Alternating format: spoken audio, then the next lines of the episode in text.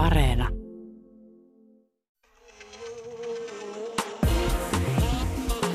Ylepuhe ja Yle Areena. Naisasiatoimisto Kaartamo et Tapanainen. Naisasiatoimisto, täällä hei.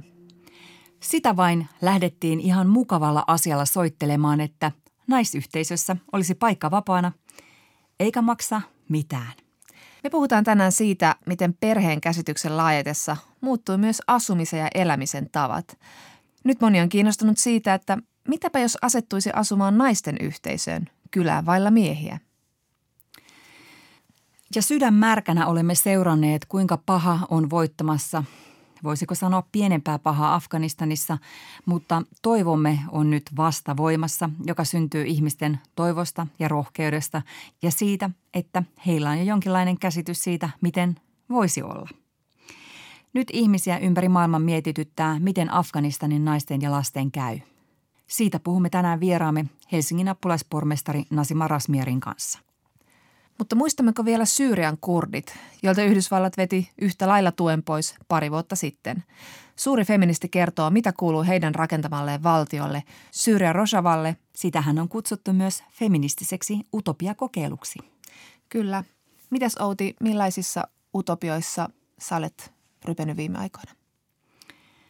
No oikeastaan parhaiten unohtaa maailman tuskan – ja muistaa oman hyväosaisuuden sillä lailla, että ryhtyy johonkin rakennusprojektiin. Siinä saa aika konkreettisesti omaa napansa kaivella. Ja tänne oman navan korkeudelle upposin siis koko kesäksi, kun oli tämmöinen kasvihuoneprojekti. Mutta sulla on noussut siellä kyllä vuosien saatossa kaikenlaista pömpeliä ja, ja penkkiä ja paljon on ollut syytä kaivella napaa ja keskittyä johonkin muuhun näinhän se on, feministin pitää pitää kätensä varattuina, että, että ei tule liikaa ajatuksia. No, mutta kyllä siellä tulee tehtyä myös feminististä tarkkailutyötä siellä Raksalla. Ja tänä kesänä aloin kiinnittää huomiota siihen, miten oma puoliso, mies, muuttuu leijonaksi, kun hän saa käteensä työkalun tai jotain painavaa. Aha. Eli nostaa vaikkapa yhden tiilen. niin – se nousee jotenkin niin kuin paremmin, kun samalla on sillä lailla, että niin kuin,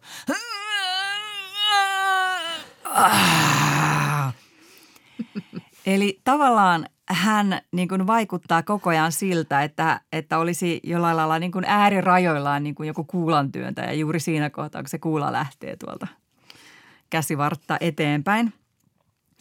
Ja siis mä nostan ihan äänettömästi nämä kaikki samankokoiset asiat. Että mä en niin tarvi siihen sitä niin karjasua. Ja niin kuin, ihan jos synnytyksessä sanottiin, että karjas, että se vauva tulee paremmin ulos, niin ei se kyllä tullut.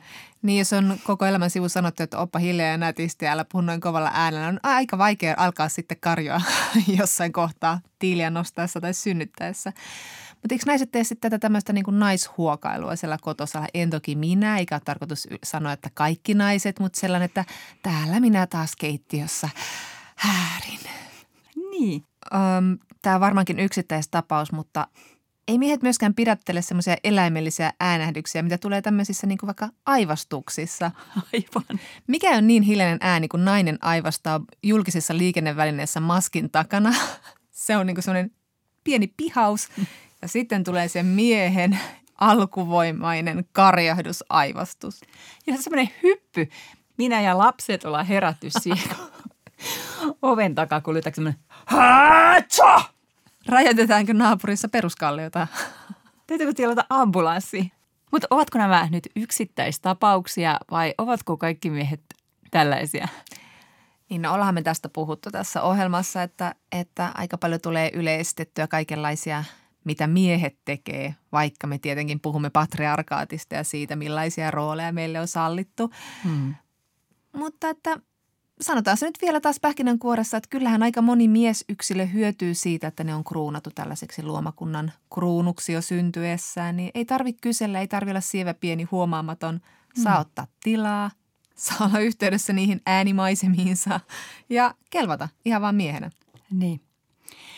Mutta tietenkin nyt tälle disclaimerina, niin tietenkin niin kuin monet miehet myös, eivät kaikki miehet, mutta kärsii sellaisesta niin kuin automaattisesti ojennetusta valmiiksi pureskellusta ja kapeasta miehen roolista, jossa pitää olla juuri tietynlainen, että kelpaisi miehenä esimerkiksi aivasta kova äänisesti. Mutta tietenkin niin kuin tämä, että kaikki miehet sitä tätä, niin on se tosi monen tiukkapipo feministin niin kuin meidänkin mielestä tosi väsynyttä, eikä se varmasti minkälaista yhteistyötä edes auta. Niin kuin tiedämme, että syrjintä ja sortoon vaikuttaa moni muu asia kuin sukupuoli. Mm. No niin, eli hyvä, että käytiin nyt nämä kaikki puolet läpi. Tämä oli niin kuin ikään kuin tämmöinen pieni sisältövaroitus siitä, mitä aiomme tehdä seuraavaksi. Kyllä. Koska kuitenkin naisilla on aika paljon tällaisia kokemuksia, että tietyt edut ja ongelmat ovat sukupuolittuneita ja lähtevät tietystä sukupuolesta. En nyt sano mistä, mutta nainen tai muun sukupuolinen se ainakaan ei ole. Ja sitten kun haluaa vähän räntätä, niin sosiaalinen mediahan on niin kuin tällaisille kokemuksille upea vertaistuen verkko, että saa sanoa. Joo, ja sitten samalla saa semmoista konkreettista todistusaineistoa siitä, että näin se maailma makaa. Tällaista se on, jos et ole huomannut.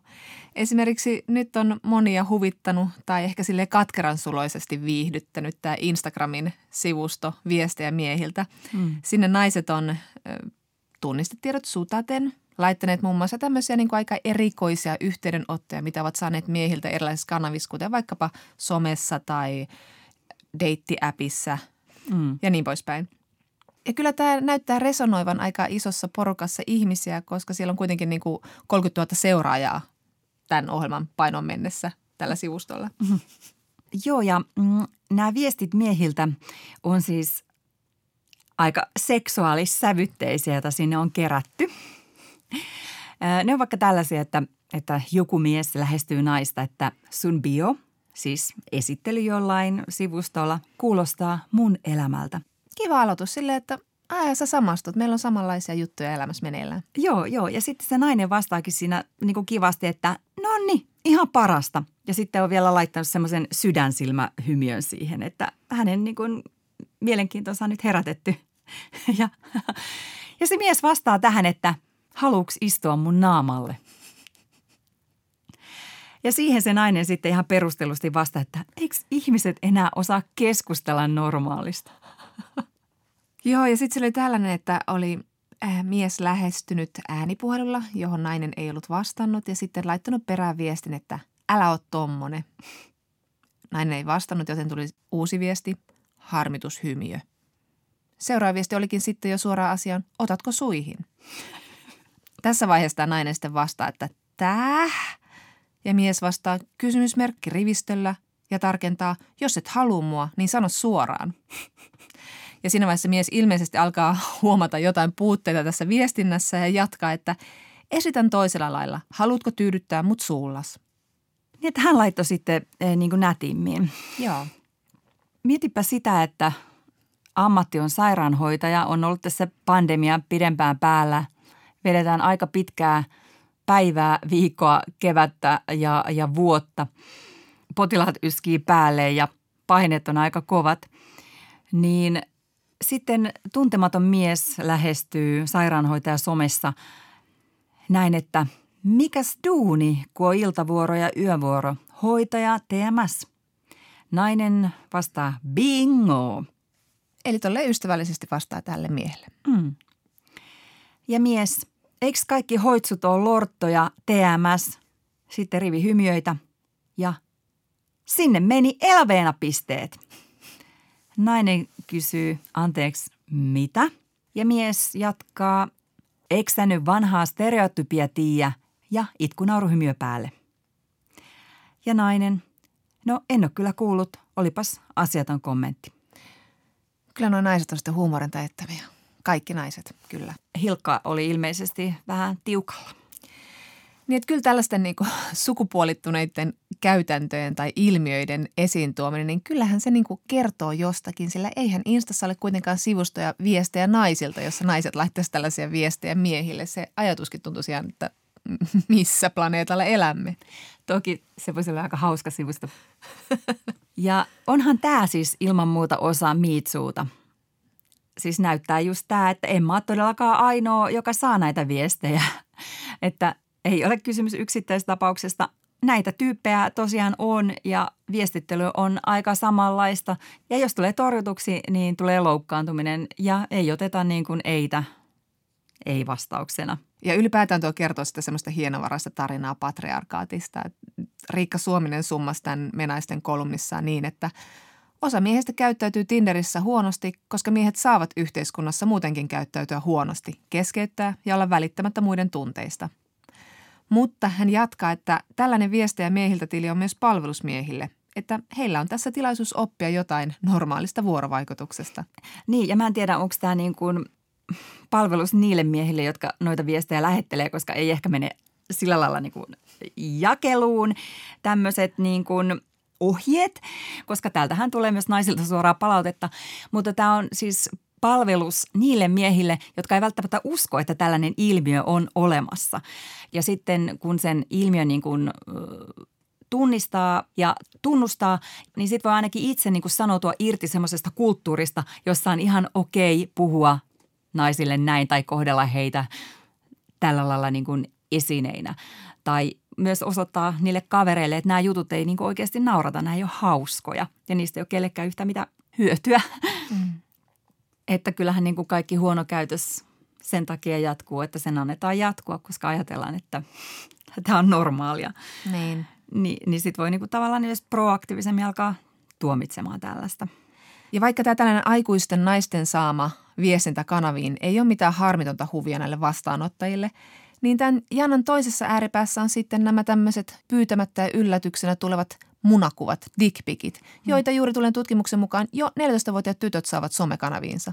Ja sitten kun alkaa tapahtua tällaista, että asetutaan siihen naisten asemaan ja ymmärretään, että tämä ei ole mitään harmitonta huvia, niin sitten voidaan alkaa pikkuhiljaa sanomaan, että ei kaikki miehet. Ai sille, että myös niin kuin tarkoitetaan sitä. Just. Yle Puhe ja Yle Areena. Naisasiatoimisto Kaartamo et Tapanainen. Kas niin. Ja sitten naisasiatoimistossa puhutaan Afganistanista, jossa asiat on tietenkin ihan toisella tolalla kuin meidän seksistisessä somessa, vaikka sama patriarkaatin ydinmehu sielläkin on taustalla.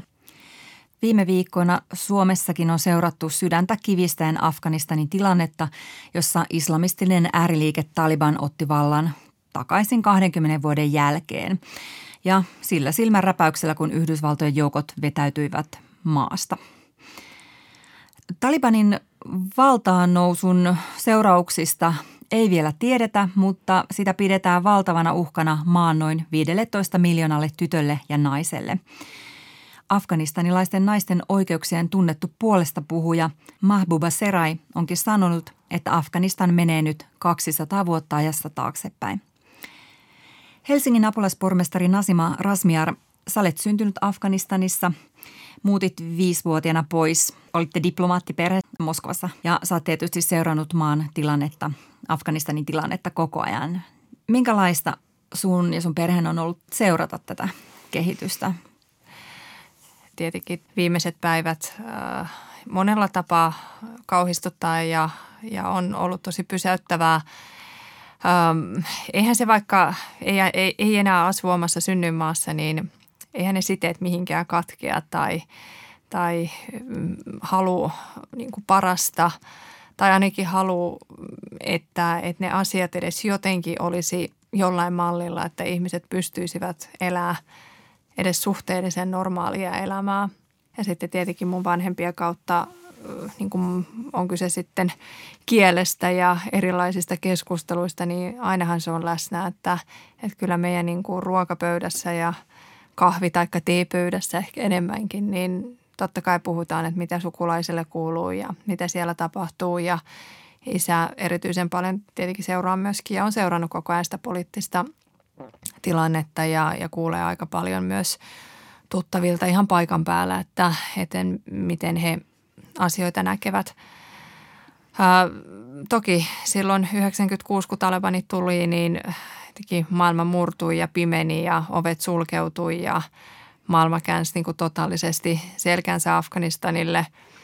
Ja mä olin silloin siis itse vielä pieni tyttö ja jotenkin ihmettelin, että voiko koulussa edes pitää esitelmää Afganistanista, että eihän kukaan tiedä, missä se on. Ja se olisi ollut vaan niin absurdia kertoa, että olen syntynyt maassa, jossa tällä hetkellä minun serkku ja tyttöserkku ei päästetä kouluun ja tätejä niin kuin hakataan keskellä toria, koska on vääränlaista vaatetusta. Et, et kyllä niin kuin sikäli asiat ovat muuttuneet ja toivon todella, että tänä päivänä kouluissa pystyttäisiin puhumaan näistä. Meillä on paljon afganistanilaistaustaisia perheitä ja lapsia, jotka tietenkin kokee oman perheensä kautta näitä asioita ja ei tarvitse olla afganistanilaistaustainen. Kyllä aika lailla lapset kyllä huomioi, mitä, mitä ympärillä tapahtuu ja sillä lailla näistä saa, saa mielestäni myös puhua, mutta, mutta tosi toivoton, että, että tietenkin sitten siinä vaiheessa, kun kansainväliset joukot tulivat ja mukaan lukien – suomalaiset rauhanturvaajat, niin tuli semmoinen valon pilkahdus, että onko nyt se hetki, jolloin, jolloin niin kuin pahin on ohi ja ikään kuin pystytään sitä maata uudestaan rakentamaan ja, ja saamaan jotain parempaa.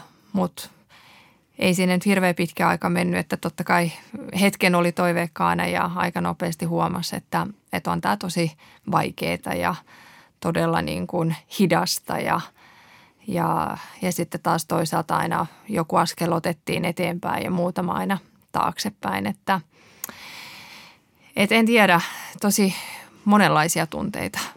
Hmm. Kerrotko Nasima Rasmier vielä, että mitä konkreettisia askeleita siellä sitten tapahtui? Millaista se kehitys oli Talibanin jälkeen 2001? Minkälaisia oikeuksia sitten tuli sinun vaikkapa sukulaisillesi? No kyllähän tässä mielestäni hyvin Suomessakin olemme keskustelleet siitä, että, että tietenkin paljon on mennyt turhaa. Kukaanhan ei sitä kiellä. Kaikki ne rahalliset ja, ja ihmisresurssit ja ihmiskohtalot ennen kaikkea, mitä Afganistani on annettu, niin, niin tietenkin olisi toivonut ja, ja halunnut, että, että sillä olisi saatu ihan merkittävää kehitystä. Mutta kyllähän me kuitenkin yhden sukupolven verran annettiin naisille – hieman erilaisempi elämä, että hieman vapaampi pääsivät kiinni koulutukseen ja, ja tänä päivänä ne lapset, jotka ovat syntyneet 20 vuotta sitten, niin ne on nuoria naisia, joilla on jo koulutusta, on osaamista, he tuntevat maailmaa ja he saattavat jopa tuntea omia oikeuksiaan, että et eihän voi koskaan ajatella, että sellainen työ olisi ollut turha. Varmaan merkittävin on se, että, että pääsi kouluun. Totta kai on ollut tosi paljon alueellisia eroja myös Afganistanin sisällä. Että se, mitä, minkälainen kehitys Kabulissa tapahtuu, niin se tarkoittaa, että se tapahtuu niin kuin useiden vuosien jälkeen muualla päin Afganistania. Mutta, mutta koulu ja, ja sitten toisaalta media on ollut vapaampaa ja naistoimittajia ja – ihan pieniä yksityiskohtia, että mitkä ei ole oikeastaan pieniä asioita ihmisten elämässä, mutta että ihan televisiot saa vapaasti katsoa erilaisia sarjoja. Ja, ja tuolla juuri äitini sanoi eilen, että, että kuulemma Afganistanin televisiokin on tällä hetkellä aika sulkeutunut, että tulee tiettyjä ohjelmia ja, ja nuorten lempisarjat tai lempiohjelmat, mitä on tottunut katsomaan, niin jokainen voi miettiä, kun täällä pistetään niin kuin kaikki kanavat poikki ja sitten tulee tietynlaista semmoista propagandaviestintää vaan sieltä televisiosta. On ollut Afganistanin idolsia ja on ollut tyttöbändejä ja on uskallettu niin kuin pitkästä aikaa laulaa televisiossa myös niin kuin nainen ja, ja niin kuin nuorten tyttöjen kasvot on näkynyt, on ollut uutisankkureita, siis paljon myönteistä tietenkin. Hmm. No mitäs nyt kun tällä sukupolvella on ollut tällaisia vapauksia ja ne just sitten otetaan pois. Voiko sitten seurata jotain niin kuin kansan nousua, kun tavallaan tiedetään siitä toisesta todellisuudesta. Että nythän on uutiskuvissa nähty, miten afganistanilaiset naiset on mielenosoituksessa Talebanin edustajien niin kuin vierellä tosi rohkeasti. Voiko olla mitään toivoa tällaisesta? Mm. Että? No aina on toivoa. Sehän maailmahan olisi aivan niin kuin karmaiseva paikka, jos koskaan ei olisi toivoa mistään paremmasta.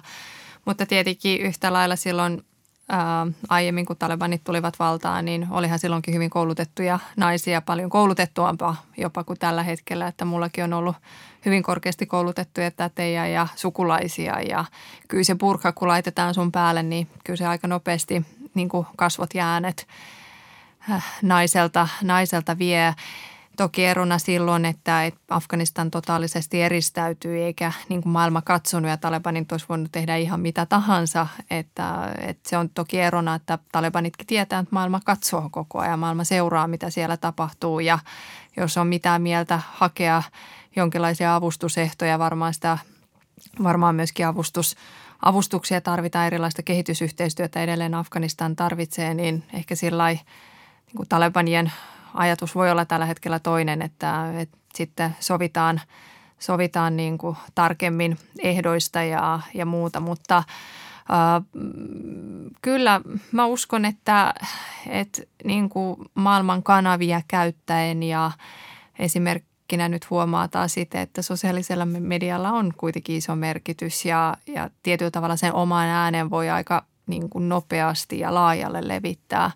Kyllä mä toivon, että sellaista rohkeutta sieltä löytyy ja, ja varmasti onkin hyvin paljon pinnan alla, mutta kyllähän nämä lähipäivät ja lähiviikot, lähikuukaudet tulee näyttämään sen, että mihin suuntaan Afganistan on ylipäänsä menossa ja, ja toisaalta mikä on sitten tavallaan millä tavalla talebanit sitten sitä valtaa, valtaa itsellensä ottavat ja mikä sitten se sarjalaki on, joka ei niin kuin lähtökohtaisesti minun mielestäni kyllä anna juurikaan oikeuksia naisille, mutta että miten sitä tulkitaan. Että tässä on tosi paljon, tosi paljon sekä kauhistuttaa, että samalla sitten paljon niin kuin avoimia kysymyksiä, että, että on vaikea tulkita, että mikä on sitten se tämän päivän Talebanien hmm.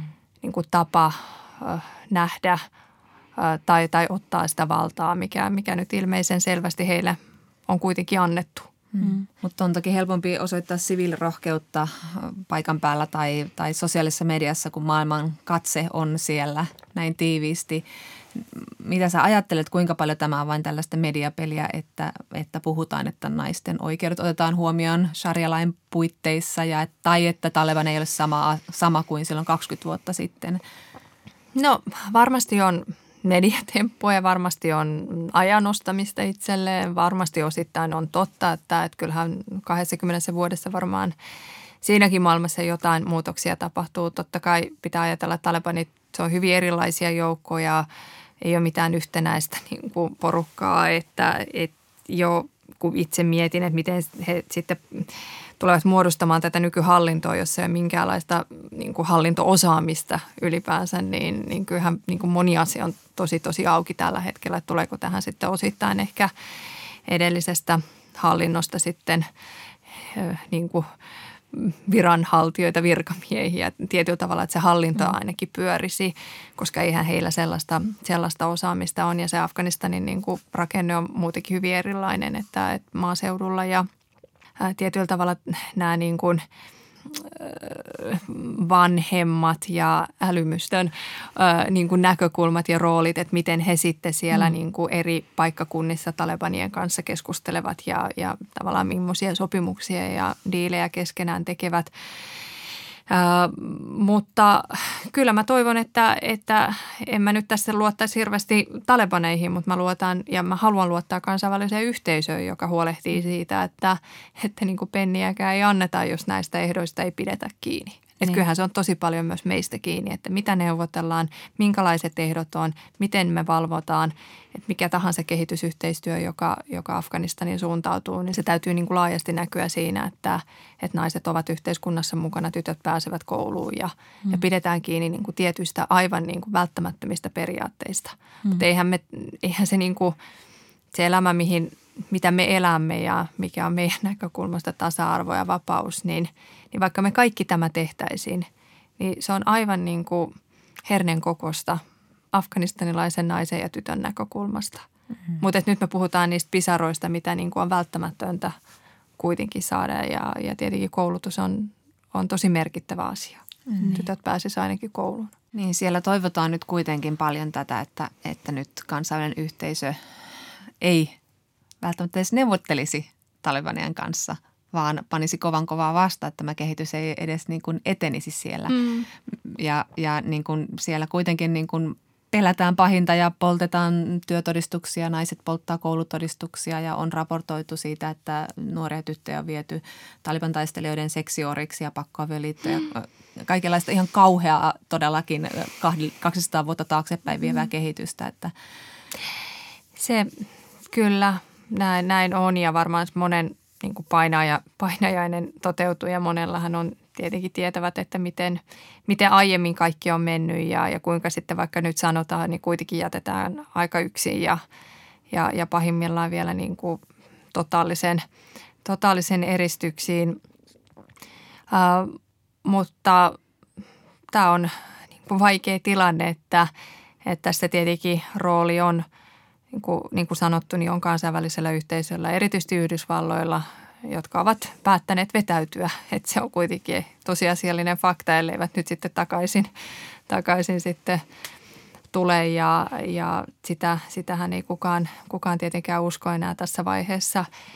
Ne kortit on aika vähissä, että, että tietenkin siinä vaiheessa, kun Yhdysvallat on kertonut vetäytyvänsä, niin, niin on varmasti erilaisia neuvotteluita kuitenkin käyty Talebanien ja nykyhallinnon kanssa ja – ja onko se sitten no niin, että muodostuuko tässä väliaikainen hallinto ja, ja sitten toisaalta mikä se tulevaisuuden hallinto on. Onko se Talebanit, onko se jotain sekoitusta nykyhallintoa Talebania jotain muuta.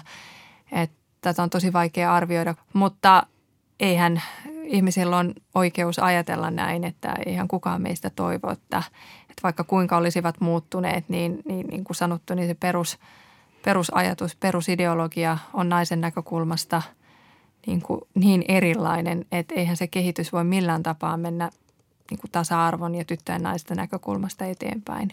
Mm, mm. Mutta sitten toisaalta on myös ajateltava, että mitkä ne vaihtoehdot, että mihin ne panokset nyt laitetaan ja mi- mihin niin kuin energia keskitetään, koska itse ainakin vihoviimeisenä asiana haluan aseita ja verilöylyä ja, ja sitä, että, että tapahtuu sitten joko sisällissota tai, tai sitten pahimmillaan jotain aivan muuta, muuta kauheata, että – että pitää säästää ihmishenkiä ja sitten samalla mennä eteenpäin ja jotenkin yrittää tämän tilanteen kanssa nyt hmm. toimia. Apulaispormestari Nasima Rasmier, puhutaan sitten hieman Suomen roolista. Meillä on puhuttu paljon siitä, että viimeisen parin vuoden aikana perheen yhdistäminen on ollut hyvin vaikeaa. Migri on pakkopalauttanut 265 afganistanilaista viime vuonna ja heitä on palautettu vielä tänäkin vuonna, vaikka tilanne siellä on vaikeutunut jo alkuvuoden aikana.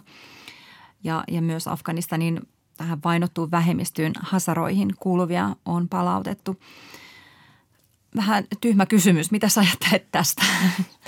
Ei, se on oikein hyvä, hyvä kysymys ja tietyllä tavalla on tärkeää, että me nyt puhutaan ja pitääkin puhua, että kyllähän meidän ensisijainen tehtävä on turvata niiden ihmisten turvallisuus, jotka ovat Afganistanissa turvanneet suomalaisten turvallisuutta, on, ovat he sitten olleet mm, rauhanturvaajien kanssa, sotilaiden tai esimerkiksi lähetystön henkilökunnan kanssa. Se 170 ehkä minun näkökulmastani tuntuu jotenkin hyvin vähäiseltä ottaen huomioon, mitä, mitä maailmalla nyt ollaan otettu. Ja kyllähän puhutaan aika, aika pienistä määristä. Ja sitten taas toisaalta täytyy muistaa, että Suomestakin oliko vielä kesäkuussa on pakko palautettu, että, että täällä on paljon afgaaneja, jotka eivät ole saaneet turvapaikkaa. Mutta mä uskon, että kyllä hallituksella nythän koko ajan tätä keskustelua käydään ja varmasti löytyy viisautta ja osataan kantaa oma vastuumme ja, ja tietyllä tavalla nämä on semmoisia maailmankriisejä, jossa, jossa kannattaa olla vielä ehkä vähän kokoankin suurempi. Uh, mutta, mutta tietenkin kiintiöpakolaiset, se ei, uh, siinä on tiettyjä, tiettyjä ehtoja, että, että on pakolaisleireistä ja, ja miten tätä sitten, tämä ei ole, ymmärrän sen, että tämä ei ole kovin yksinkertainen, että miten, miten laajasti otetaan ja, ja mm. tavallaan mit, mitkä ne perustelut ja – perusteet on, mutta, mutta se on selvää, että Afganistan... Kaikki naiset ja lapset. Kaikki naiset ja lapset. Hirveän ja helppo tytöt, Kyllä, ja, ja totta kai pojilla on ihan yhtä mm-hmm. lailla, että, että, että onhan tämä, niin kuin, ei tämä, ei tämä tietenkään kenenkään näkökulmasta voi olla, voi olla äh, jotenkin ainakaan, ainakaan pysyvää, pysyvää mutta, mutta tosi, tosi vaikea sanoa. Tietenkin tämä maan sisäinen muutto, pakkomuutto ja pakolaisuus, sehän on niin kuin tällä hetkellä hyvin huolestuttavaa, että miten ihmiset siellä Afganistanin sisällä liikkuvat ja sitten mennään naapurimaihin, jossa valmiiksi on hyvin huonosti kohdeltuja afgaaneja, vaille mitään oikeuksia, turvaa ja sitten ne, joilla on mahdollisuuksia, niin lähtevät ehkä kauemmas, mutta, mutta kyllä ne kuvat, mitä me nyt nähdään, nähdään joka päivä lentokentältä ja, ja siitä, miten ihmiset yrittää, yrittää päästä turvaa ja, ja jotenkin niin kuin tavaran tavaraa ei oteta, että kunhan henki vaan säilyy ja pääsisi jotain, jotain kautta, että lähetetään omaa lasta ja mm. alaikäistä ja, mm. ja kunhan joku perheestä pääsee pakoon. Kyllä se kertoo ihan valtavasta niin kuin toivottomuuden tunteesta, että tässä ehkä tulee se äh, pienen nasiman ääni, joka, joka niin kuin aika monesti on mennyt nukkuessa, nukkuessaan tota niin, miettinyt ja ihmetellyt maailmaa, että – että et miten, miten on mahdollista ja, et, ja jotenkin, että eihän tässä ole mitään järkeä eikä, eikä millään tavalla oikeudenmukainen, niin kyllä se niin kuin samat ajatukset on edelleen, että, että tosi vaikeahan meidän on selittää esimerkiksi omille lapsille, että mitä tapahtuu ja minkä takia toinen maailmassa saa turvaa ja toinen ei, vaikka molemmilla olisi täysin sama hätä. Mm. Mm. Nasima Rasmier, sä oot itse saanut Suomesta turvaa, kun Neuvostoliitto hajosi, Kyllä. niin teidän piti lähteä teidän perheen Moskovasta pois, koska tilanne tietenkin sitten myös niin kuin Afganistanissa muuttui. Mm. Ja Suomi oli siinä niin kuin lähimpänä maana ja te menitte sitten vastaanottokeskukseen ja elämä alkoi sieltä sitten uudestaan ja siinä olet apulaispormestari. Tota, mm, mitä sä niin kuin arvelisit, että silloin kun 90-luvun alussa teidän perhe tuli Suomeen, niin verrattuna siihen, että mikä on meidän niin kuin ilmapiiri nyt vastaanottaa turvapaikanhakijoita, mm. voisiko joku pieni tyttö, joka sieltä tulee, niin tavallaan saada samanlaisia mahdollisuuksia kuin sinä vai onko meillä niin kuin mm-hmm. eriarvoisuus ja rasismi ja kaikki sellainen toiseuttaminen vahvistunut? Niin, tämä on sikäli vaikea kysymys, että toisaalta kun tänne tulee, niin on ihan eri tavalla myös sitä omaa yhteisöä, joka on aluksi kuitenkin aika tärkeää, että pääsee asioihin kiinni ja, ja jotenkin se yksinäisyys, mikä mun vanhemmilla oli, niin, niin eihän sitä osaa kuvitella, että kun ei niin kuin pääse edes omaa äidinkieltään mm. puhumaan. Mutta sitten taas samanaikaisesti, niin kyllä kun mä tapaan meidän helsinkiläisiä nuoria, jotka ovat jo saaneet turvapaikan ja heillä on jo elämä täällä ja oma kotinsa ja, ja ovat siinä yhtä suomalaisia helsinkiläisiä kuin kuka tahansa muukin nuori, niin silti kokevat todella suurta ulkopuolisuuden tunnetta. Että kauhean niin kuin vaikea pitää sitä niin kuin hyvänä kehityksenä, että kaiken tämän jälkeen, mitä me niin kuin – miten maailma on avautunut ja kuinka paljon täällä sitten kuitenkin on ihan eri tavalla tietenkin tullut turvapaikanhakijoita, eikä vain turvapaikanhakijoita, vaan ylipäänsä maahanmuuton määrä on, on muuttunut ja, ja tullaan hyvin laajasti ja täältä muutetaan, niin, niin toivoisi tietenkin vieläkin semmoista avoimempaa kulttuuria, avoimempaa lähestymistä ihmisiin, jotka, jotka tulevat erilaisista taustoista. Mutta sitten samaan aikaan onhan meillä tosi paljon niin kuin ymmärrys lisääntynyt ja miten me kuitenkin halutaan kouluttaa ja työllistää ja hyödyntää ihmisten osaamista ja, ja puhumattakaan siitä, että omia ruokia löytää ja omaa niin kuin makumaailmoihin pääsee, mm. että et ei tarvitse niin kuin mun isä äh, huutaa kaupassa, kun näkee munakoison ensimmäisen kerran, että et onhan moni asia muuttunut. Toki ilman muuta niin. myös parempaa suuntaan. Niin. Mä ajattelen vaan sitä, kun perussuomalaisten vastavalittu puheenjohtaja ilmoitti ensitöikseen, kun Afganistanin niin kun viimeisin kriisi alkoi, että me emme halua turvapaikanhakijoita Suomeen yhtään enempää. Miten se vaikuttaa asenteisiin, tämmöiset lausahdukset? No näinhän valitettavasti nyt on koko ajan ollut, eikä se nyt ole vaan Suomessa, vaan ympäri Eurooppaa ja maailmaa löytyy ihan vastaavaa retoriikkaa – musta se on erittäin tietenkin kylmää ajattelua ja jotenkin missä on ihmisten tunteet ja, ja ihan jos mietitään pragmaattisestikin, niin onhan se tosi tärkeää, että me hallitaan niin kuin maailmassa kriisejä ja konflikteja ja, ja sitten taas toisaalta se epäloogisuus, että autetaan siellä, missä ovat ja, ja toisaalta niin kuin kehitysmäärärahoja halutaan vähentää eikä sinnekään haluta antaa, että todella toivon, että laajassa mittakaavassa ihmiset näkevät sitten kuitenkin sen todellisuuden ja ihmisten todellisen hädän. Ja, ja kyllähän suomalaisista, jos miettii sitä edellistäkin 2015 turvapaikkahakijoiden aaltoa, niin kyllähän sellainen niin kuin välittäminen ja tekeminen niin kuin ihmisiltä ja perheiltä ja kirkolta ja niin kuin kansalaisjärjestöiltä, olihan se tosi pysäyttävää, että, että kyllä meillä on niin kuin iso sydän ja, ja ihmiset täällä välittävät ja mullekin nyt tästä Afganistanin tilanteessa, jos törmää vaikka, vaikka tota niin, työpaikalla johonkuhun ja, ja naapurissa tai kadulla, niin, niin samalla kun ihminen puhuu, niin mä ainakin itse huomaan, että siellä on pieni kyynel siellä silmässä, että, että kyllähän tämä koskettaa todella monia suomalaisia ja, ja mä uskon, että me kyetään paljon suurempaa. No miten sitten, koska tämä ahdistaa kaikkea, joka seuraa näitä uutisia, joitakin tietenkin enemmän ja syystä, mutta mitä sä ajattelet ja mihin sä kehottaisit, millaisen toimintaan jokainen voisi ryhtyä? Mm-hmm. No nyt olisi tosi tärkeää, että sitä välitöntä apua ainakin meidän erilaiset järjestöt, jotka kuitenkin siellä edelleen pääsevät tekemään akuuttia ja, ja kriisin alla merkittävää työtä. Ja sit, kyllä mä uskon siihen, että ihmisten kannattaa puhua ja onhan Suomessa nykyään – paljon afgaaneja, hyvin erilaisia eri taustaisia ja, ja kuullaan niin kuin tavallaan heidän ääntä ja kuullaan vähän maailmalta myös afganistanilaistaustasten ääniä ja, ja sitten taas toisaalta näin niin kuin tuoreena kasvatuksen ja koulutuksen apulaispormestarina, niin kyllä mä melkein niin kuin lupaudun, että jokainen koulu, joka haluaa, että mä keskustelen nuorten kanssa ja, ja niin kuin pystyy jotenkin niin kuin avaamaan ja olemaan läsnä, niin, niin teen sitä mielelläni, että Musta on tosi tärkeää, että, että kuitenkin lasten ja nuorten kanssa myös pystyttäisiin käsittelemään näitä asioita. Kyllä he ovat viisaita, että parempi on käsitellä ja puhua kuin se, että sitten muodostetaan tai ollaan sen niin kuin pelon ja ahdistuksen kanssa. Että. Hmm. Helsingin apulaispormestari Nasima Rasmier, mm, kerro vielä, että miten me varmistetaan, ettei Afganistan unohdu, kun tulee seuraava katastrofi jonnekin päin maailmaa. Miten me pidetään Afganistanin naiset ja lapset mielessä, kunnes heidän tilanteensa on parempi?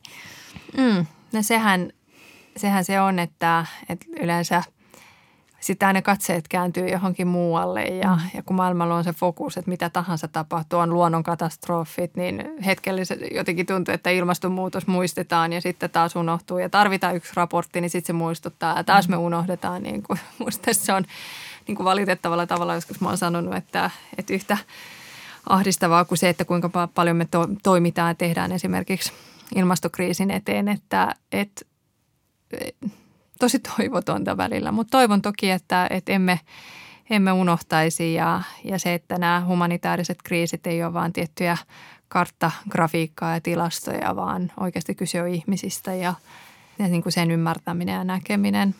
Kyllähän se ihmiskunnan niin kuin inhimillisyys ja ihmisyys mitataan siinä, että miten tällä kertaa toimitaan, että muuttuuko tämä maailma koskaan. Ylepuhe ja Yle Areena. Naisasiatoimisto Kaartamo et Tapanainen. Kas näin. Sitten naisasiatoimistossa puhutaan naisrauhasta vähän erilaisessa kontekstissa. Lähinnä siis siinä, miten naisrauha on silloin, kun ympärillä ei ole miehiä. Joo. Koska nyt trendaa nimittäin sellainen asia kuin naisyhteisöt. Kun nykyään perheiden monimuotoisuudesta puhutaan paljon – siitä, miten ihmiset muodostaa niin kuin omanlaisia perhekäsityksiä ja perheyhteisöä. Siis vaikka sitä, että ystävät voi olla ihan hyvin niitä läheisimpiä perheenjäseniä, niin siitähän seuraa, että ihan käsin valitaan, että kenen kanssa elämänsä jakaa. Ja miksipä se ei voisi olla myös feministinen naisyhteisö. Joo, ja tähän liittyy myös semmoista niin isommat ajatusmallit – maalailla on sellaisia maailmoja, mitkä vois olla laajemmin tällaisia, voisi sanoa feministisiä utopioita hmm. tai solidaarisia yhteiskuntia. Haaveillaan siitä, mitä se voisi olla, se semmoinen yksisarvista ja sateenkaarten maa. Esimerkiksi muutama vuosi sitten ilmestyi kirja Feminist Utopia Project, ja siinä eri feministit kutsu lukijaa kuvittelemaan, että millainen se voisi olla, se feministinen maailma. Et mm. Onko se sellainen, jossa naisten palkatonta työtä tai, tai hoivaa arvostetaan? Onko se sellainen, jossa eletään luonnonarvoja kunnioittain eikä riistäen? Ja sellainen, jossa niin vaikkapa talouden ja tulosten kasvu ei vaan määritä sitä ihmisen koko elämän kaarta. Mm. Ja voisiko semmoista ajatusta noudattaa siinä omassa mikrokosmoksessaan? Ja kyllähän tämä herättää feministissä hieman levottomia ajatuksia. Ajattele sellainen arki, seesteistä, lempeää, feminististen arvojen mukaista arkielämää, sitä naisrauhaa, jossa joku muu hoitaa mun lapset sillä aikaa, kun mä käyn vähän tiristämässä omasta luomuviiniköynnöksestä leiliin täytettä. Ah. Sulla on mietittynä tuo aika yksityiskohtia myöten. Mä tein semmoisen yhden naisen vetäytymisen yhteiskunnasta kesällä piiloutumalla aina aika ajoin meidän mökin huvimajaan itsekseni ja sytytin siellä kynttilän ja luin kirjaa, olin itsekseni kuuntelin sitten siellä katon rakenteissa elämöiviä lepakoita. Sieltä siis kuului kitinää ja rapinaa ja vinkunaa ja jopa maiskutusta – Ja mä sitten aloin lueskella, että lepakot saa yleensä yhden poikasen ja sitten kesä sinne vetäytyy muiden naaraiden kanssa niin sanotusti kesämökille tai kesähuvilalle, dachalle, hoitamaan muiden naaraiden kanssa niitä poikasia, tässä tapauksessa siis meidän mökin huvimajaan. Ja sitten jotenkin tämän tiedon varassa mä kestin paremmin sen, kun ne syöksähteli sieltä mun pään yläpuolelta ulos ja, ja pystyin nostamaan niitä rakenteessa tippuneita vauvalepakoita ulos luontoon sympatian nimissä. Aivan ihana lepakoiden naiskommuuni. no, sä olet nyt inspiroitunut tästä ja yhteisestä Kylän naiset kasvattaa minusta niin, että oletko katsonut jo tonttia lepakkoluolallesi? No ei vielä ihan, mutta kyllä mä myönnän, että aina välillä tulee tämmöinen niin kuin kumma semmoinen haikailu sellaiseen naisyhteisöön, vaikka nyt ihan oikeasti ei halua maailmaa, joka olisi miehiltä kielletty. Saatisi, että jättäisi oman lähipiirinsä miehet. Mutta semmoinen kuitenkin haave sellaisesta patriarkaatista irrallaan olevasta pastoraalista. Hmm. Ne, että avaa sellaisen puutarhan portin ja siellä on vain hyvän tullisia naisia. Näinhän se menisi. Ilman muuta. Kyllähän siis naiset ja naisfeministit, hän on aivan siis tietenkin patriarkaalisten rakenteiden ja, ja kaikenlaisen misogynian ja sisäistetyn naisvihan tuolla puolella. Aivan, että, todellakin ovat. Että mitä sellaisia niin kuin syrjivään yhteiskuntaan liittyviä ongelmia ei varmasti tulisi. Joo, ei missään nimessä. Mä oon ainakin niin hirveän mansplainaa ja, ja, ja tilan viejä ja päälle päästä että mä saisin potkut sieltä ensimmäisen viikon jälkeen. Se voi olla, mutta mä haluan disclaimerina kuitenkin sanoa sen, että mä en kaipaa sellaisiin naisyhteisöihin, jossa jotenkin niin juhlitaan sitä naisjumalatarta tai oikein essentialisoidaan naista. niin, totta. Sellaiset ensimmäisen aamun pyhäkohtuharjoitukset ja meikäläinen on paikallisessa ukkeleiden kanssa haukkumassa kaikkia naisia. Joo, ja toisaalta kun miettii tätä, että naiset kaipaa sitä pientä pakoa arjesta kautta patriarkaattista, niin onhan myös perustettu kaikenlaisia niin kuin lomahotelleja, jonne on lapsilta ja miehiltä tulla kielletty. Ja vaikka nyt ei minnekään Mallorkalle lähtisi, niin jopa niin kuin Suomeen, Tammisaareen on puuhattu tätä tällaista supernaisten luksussaarta, joka olisi siis täysin miehiltä kielletty ja jossa naiset sais vähän sitten kerätä voimia. Joo, tämä herätti pienoista kohua muutama vuosi sitten tämä supernaisten luksussaari. Se herätti Ylen jutun mukaan hämmennystä miehissä. Kyllä. Mutta kyllä mä olisin silti voinut supernaisten luksussaaressa viikonlopun viettää, koska mä tajun ton tarpeen sellaisesta niin kuin naiserityisestä tilasta. Eikä tämä pelkästään mikään meidän nuorten naisten, meidän entisten nuorten naisten tota, tämmöinen kaiho – mun äiti, joka kuuluu suuriin ikäluokkiin, niin hän puhuu aina siitä, että miten kivoja naisyhteisöt on ja miten hän olisi oikeastaan niin kuin halunnut elää ja kasvattaa lapsensa sellaisessa. Ja hänellä on sitä kokemustakin tuolla iällä, kun miesten osallistuminen esimerkiksi perheiden arkeen oli ehkä vähän toisenlaista. Hänen siskonsa sai joskus 70-luvun alussa vauvan, siis serkkuni. Ja kun sitten siskon mies lähti siitä pienestä perheestä, niin tätä vauvelia hoideltiin yhdessä samassa huushollissa siskon eli äitini ja, ja sitten siskosten äidin kanssa. Että oli semmoinen pieni, kiva ja ilmeisesti niin kuin hyvin toimiva riidaton yhteisö. Että se oli hyvä kokemus. Mm. Ja sitten nyt taas niin kuin yksi, kaksi näyttää siltä, että mun äiti elää osittain tätä samaa kuin korona-aikana. Koko viime talven hänen luonaan asui hänen ystävänsä. Yksi pieni uroskoira siellä oli harmoniaa rikkomassa, mutta niin kuin muuten sangen naisyhteisöllistä.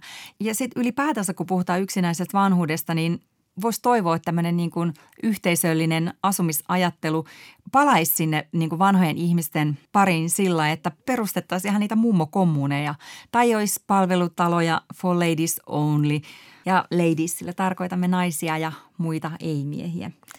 Niin, kyllähän tämän tarpeen rauhan paikasta ja turvallisesta tilasta jakaa muutkin kuin, niin kuin vanhat ja nuoret naiset. Se liittyy myös just seksuaali- ja sukupuolivähemmistöihin. Esimerkiksi Helsingissähän on nyt vireillä tällainen niin kuin kvääristöhanke.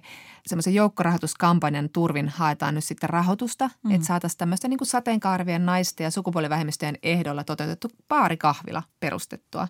Mm. Ja siinä on just haluna se, että löytää paikan, joka on turvallinen. Mm. Ja siis ei hätää, tänne on kyllä siis cis-heteronaiset ja miehet ihan tervetulleita – mutta siis sen koko sen tila ja sen palvelu ja kulttuurin luo just ne sateenkaarevat naiset ja sukupuolivähemmistöt. Että se pyörii se tila heidän ehdoillaan. Mm. Toihan on siinä mielessä niin kuin loistolinjaus, että tällä sitten vältetään myös se poru, tai koskaan porua ei voi välttää, mutta se, mikä sitten usein siis heteromiesten keskuudessa syntyy, kun he kerran pari vuosisadassa eivät pääse sukupuolensa vuoksi jonnekin. Joo, no näinhän kävi esimerkiksi Ruotsissa pari vuotta sitten, kun siellä järjestettiin tämä naisille ja muun sukupuoliselle sallittu statement musafestari. Vaikka miehiä ei niin kuin estetty siellä festarin porteilla tulemasta sisään, niin markkinoinnissa Ruotsin tasa-arvovaltuutetun mukaan ainakin annettiin sellainen kuva, että se on miehiltä kielletty. Mm. Ja sitten nämä festarin järjestäjät kommentoi somessa kuivasti, että on kyllä surullista, että muutama sismies – eli siis just tämmöinen syntymässä annettua sukupuoltaan toteuttava mies, menetti täysin hermonsa siitä, minkä 5000 naista, ei-binääristä ja transsukupuolista koki maailmansa mullistavana festivaalina. Mm.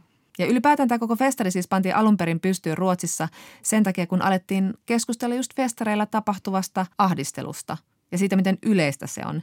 Ja tämän idean sitten toi esiin ruotsalaiskomikko Emma Knykkaren, joka sitten ehdotti, että me voitaisiin järjestää semmoiset festarit, joihin vain ei-miehet olisi tervetulleita ja joita pyöritetään niin kauan, kunnes kaikki miehet ovat oppineet käyttäytymään. Kaikki miehet. Mutta tämä, että kuka on tervetullut ja kuka ei, on tietenkin sit myös niin kuin vähän monimutkaisempi kysymys. Että Yhdysvalloissa oli tämmöinen siis jo 70-luvulla perustettu festari kuin Mitch Fest, joka oli tarkoitettu nimenomaan cis-naisille – niin se tapahtuma sitten lakkautettiin muutama vuosi sitten, kun alkoi nousta kovaa kritiikkiä sitten nimenomaan transnaisten syrjinnästä. Kyllä. Ja siis totta kai niin kuin, ei tämä ole mikään 2000-luvun juttu tämä, että haaveillaan naisten tiloista tai maailmoista, vaan se on ihan tämmöinen niin kuin haave jo vuosisadan takaa. Mm. Tästä ehkä paras esimerkki kirjallisuudessa on vuonna 1915 ilmestynyt Charlotte Perkins Gilmanin suomennettukin teos Herland. Ja siinä siis naiset saivat lapsia ilman seksiä ja siellä ei ollut sotia ja elettiin luontoa kunnioittain. Ja Maria Rankkala muuten käänsi tämän kirjan jo ennen kuin se ilmestyi suomeksi ja teki tästä kuunnelman nimeltä Naisten maa. Niin siis varsinkin Yhdysvalloissa siis on perustettu tämmöisiä vain naisille tarkoitettuja feministisiä ja ekologisia yhteisöjä. Nehän menee jännästi käsi kädessä. Mm. Niin jo silloin 60- ja 70-luvulla. Ja ennen kaikkea näissä haluttiin torjua patriarkaaliset arvot ja elää niistä irrallaan semmoisessa niin omassa todellisuudessa. Ja yksi kuuluisimmista liikkeistä, joka kutsui naisia tällaisiin kommuneihin, oli Women's Land – ja se siis aivan niin kuin rohkaisi naisia lesbouteen tai selibaattiin ja perustamaan vain näitä naisille tarkoitettuja kommuneita. Ja ihan tätä liikettä on kutsuttu myös lesboseparatismiksi. Kuulostaa haukuttelevalta. Joo, ja vaikka niin kuin monen ohi on aika ajanut, niin kyllä osa näistä 60-70-luvulla perustetuista kommuneista on edelleen siellä toiminnassa, vaikka siellä saattaakin olla asukkaat jo aika vanhoja, eikä paikka houkuttele samalla lailla nämä uusia ja nuoria asukkaita. Siellä on esimerkiksi Florida Keysissa on tämmöinen Sugarloaf Women's Village, joka tarjoaa trooppisessa vehmaudessa naisille paikan elää, työskennellä, luoda ja leikkiä, minne saa ilmoittautua. Sitten on myös ohiossa tällainen kuin Susan B. Anthony Women's Land Trust, jonka tavoitteena on tarjota sitten taas turvallinen tila naisille ja seksuaali- ja sukupuolivähemmistöille sekä heidän liittolaisille ja taata, että siellä niin kuin kunnioitetaan ja opiskellaan yhdessä feministisiä ja ekologisia arvoja ja oppeja. Niin. Mulle tulee mieleen näistä John Irvingin kirja Karpin maailma, jossa on tämmöinen feministi-ikoni Jenny Fields, joka johtaa tällaista naisten turvasatamaa. Että sehän niin kuin näissä monissa on myös niin kuin nimenomaan taustalla, että siellä ollaan sitten niin kuin keskenään turvassa. Joo, yksi aika ilmeinen esimerkki tästä on tällainen naisten kylä, Umojan kylä Keniassa. Guardian kirjoitti siitä jokin vuosi sitten. Tämän kylän siis perusti vuonna 1995 paikallista naista, jotka brittisotilaat oli raiskannut. Ja vähitellen tämä kylä on sitten kasvanut ja sinne on otettu mukaan enemmänkin just naisia ja tyttöjä, jotka ovat kärsineet vaikkapa pakkoavioliitosta tai silpomisesta tai väkivallasta.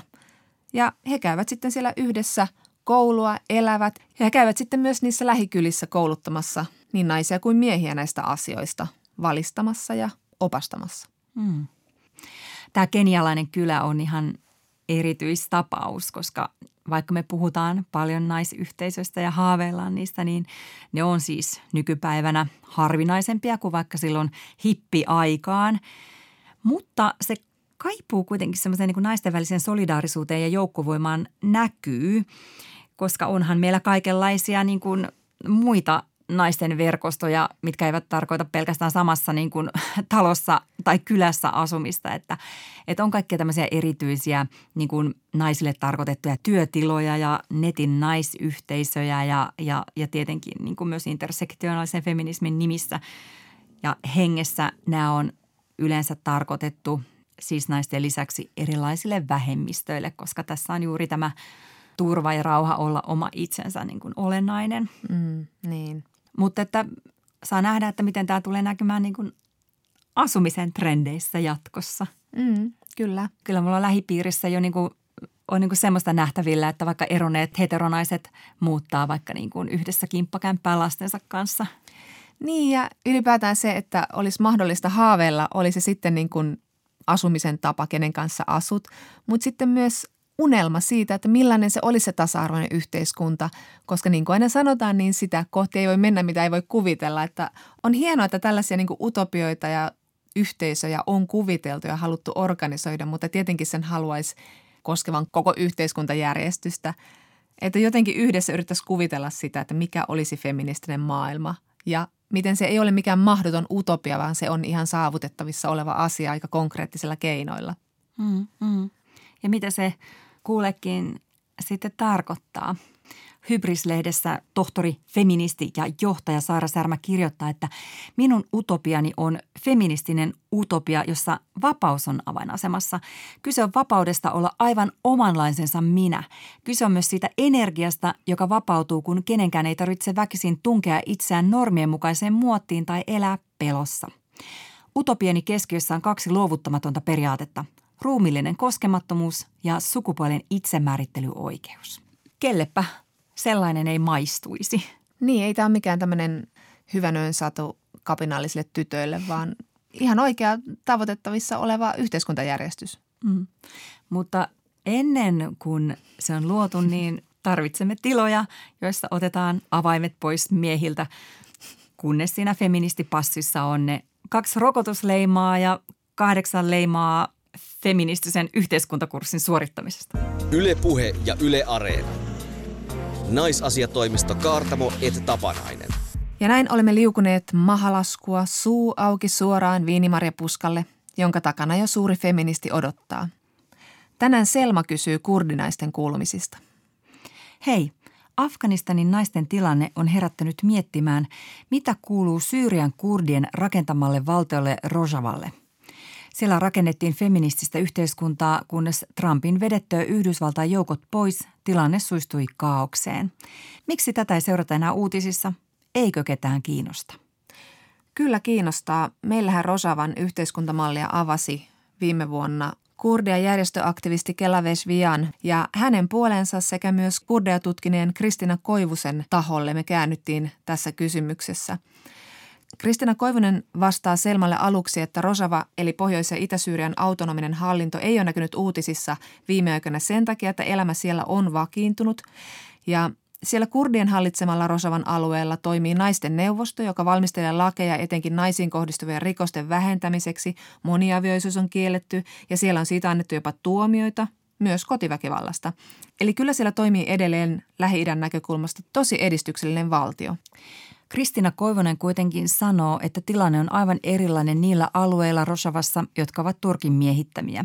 Siellä rikollisuus on kasvanut paljon ja ilmeisesti Turkki päästää sinne tietoisesti rikollisjengejä häiritsemään etenkin naisten elämää. Naisia on kadonnut ja heitetty vankilaan ja näistä asioista meilläkin pitäisi Kristina Koivusen mukaan uutisoida. Kurdia järjestöaktivisti Kelavesh Vian muistuttaa myös, että tosiaan Afganistanin naisten tilanne muistuttaa monin tavoin kurdien kokemuksia. Siitä ei ole kauan, kun ISIS hyökkäsi Sinjaria, Rojavaa ja Basuria vastaan 2014 ja vei jesiditytöt ja naiset orjuuteen ja pakkoavioliittoihin, mutta kurdinaiset nousivat historiallisesti puolustamaan itseä ja toisia ja ottivat myös johdon taisteluissa – Vilaveis Vianin mukaan Rojavan naisjärjestöt ovat tänä kesänä osoittaneet tukeaan Afganistanin naisille. He painottavat naisten itsepuolustuksen ja itsenäisen järjestymisen merkitystä. Eli lyhyt vastaus Selmalle kysymykseen on, että kurdinaisten taistelu Rojavassa ja muualla Kurdistanissa on edelleen aktiivinen. Ja oikeastaan onnellinen tilanne katsaus on se, että asiat eivät ole kehittyneet huonompaan suuntaan. Kas näin. Ensi kerralla me puhumme siitä, mitä kesän musiikkimiityy keskustelusta on seurannut. Ollaanko musaskenessä nyt puolustus päällä vai ovatko silmät auenneet tälle rehottavalle seksismille? Tästä kertoo vieraamme rap-artisti ja Suomi Rap tilin perustaja Fanni Noroila. Puhumme myös siitä, mistä on kysymys tässä pseudotieteellisessä liikehdinnässä, kuinka vaarallisia terveysuskomukset ovat naisten ja lasten terveydelle. Nyt näkemiin. Näkemiin. Ylepuhe ja Yle Areena. Naisasiatoimisto Kaartamo et Tapanainen.